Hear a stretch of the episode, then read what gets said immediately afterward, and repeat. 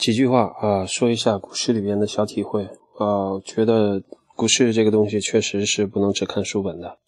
看书本看的很多，如果你操作的很少是不行的。因为这个东西不仅仅是在那个时间点，你能不能在很短的时间内把那个状况认识清楚的问题，还有很多东西是因为你要认识有两种渠道，一个是你的知识，还有一个是你的记忆和反应。我觉得记忆和反应这个东西是需要什么？就像。小的时候做错事，有父母去打你的手板一样。然后就是有的时候不是说，呃，非要打你，但是很多事儿你不经过一些事情你是记不住的。比如说他说你两句你不记，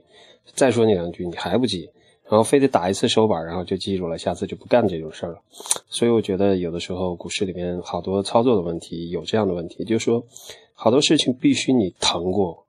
然后你才能记得住。有的时候如果有一些。啊，事情就是你基本上没有，就是经历过一些比较，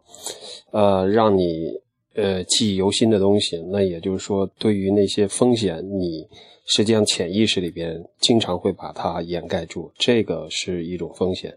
所以呢，只是说这一点。然后今天突然想到，想到这一点，到底想说什么？我也在想，我到底想说什么？其实我想说的，我觉得可能。可能就是说，好多东西你要有两种，一个就是说你要在操作的时候，你要有理性的去判断，就是，OK，你有一个逻辑系统，从 A 会推到 B，从 B 会推到 C，从 C 会推到 D，D 不是你想要的东西，所以你就不会做 A，因为这个逻辑是连贯的，只要 A 发生了，一定会发生到 D，所以这是你的一种理性推断。那么还有一种情况就是 OK，你可能判断这个市场，然后所有的逻辑都告诉你没有什么大的风险。但是，潜意识告诉你，这个时候你不能动手，为什么呢？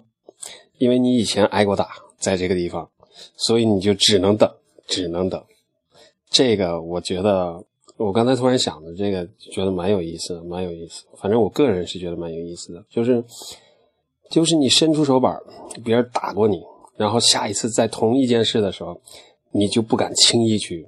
轻举妄动了。所以有的时候稍安勿躁，就是等一等，等信号更明确了之后，然后呢，你可能会觉得哦，没问题了，这个时候可以往里走了，很健康，然后你的逻辑推断也很正常，不会从 A 推到 D，就从 A 可能推到其他什么字母上面去了，就是完全另外的一个逻辑。同时，你的潜意识也没有告诉你，没有给你亮红灯，说啊，这地方可能会有风险啊，可能会有人出来打你手板啊。没有这些东西，就是你的理性推断、你的知识结构告诉你的东西和你的潜意识里边，你不知道什么东西在告诉你，但是潜意识里边就是有个东西在告诉你。OK，这儿你要稍微注意一下。那么排除这两点之外，